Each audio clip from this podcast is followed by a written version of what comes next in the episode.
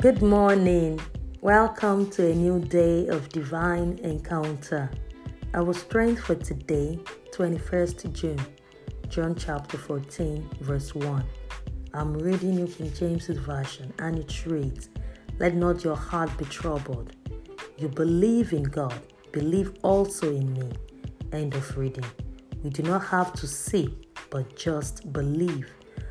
The new thing will come. It is going to be better than what you are stuck in.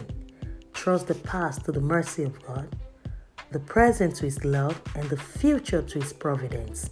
Say this prayer with me Lord, open my faith and help me to see in you a river which is beginning to spring forth in the desert. Amen. Confess to yourself Christ in me, the hope of glory. Blessings and shalom.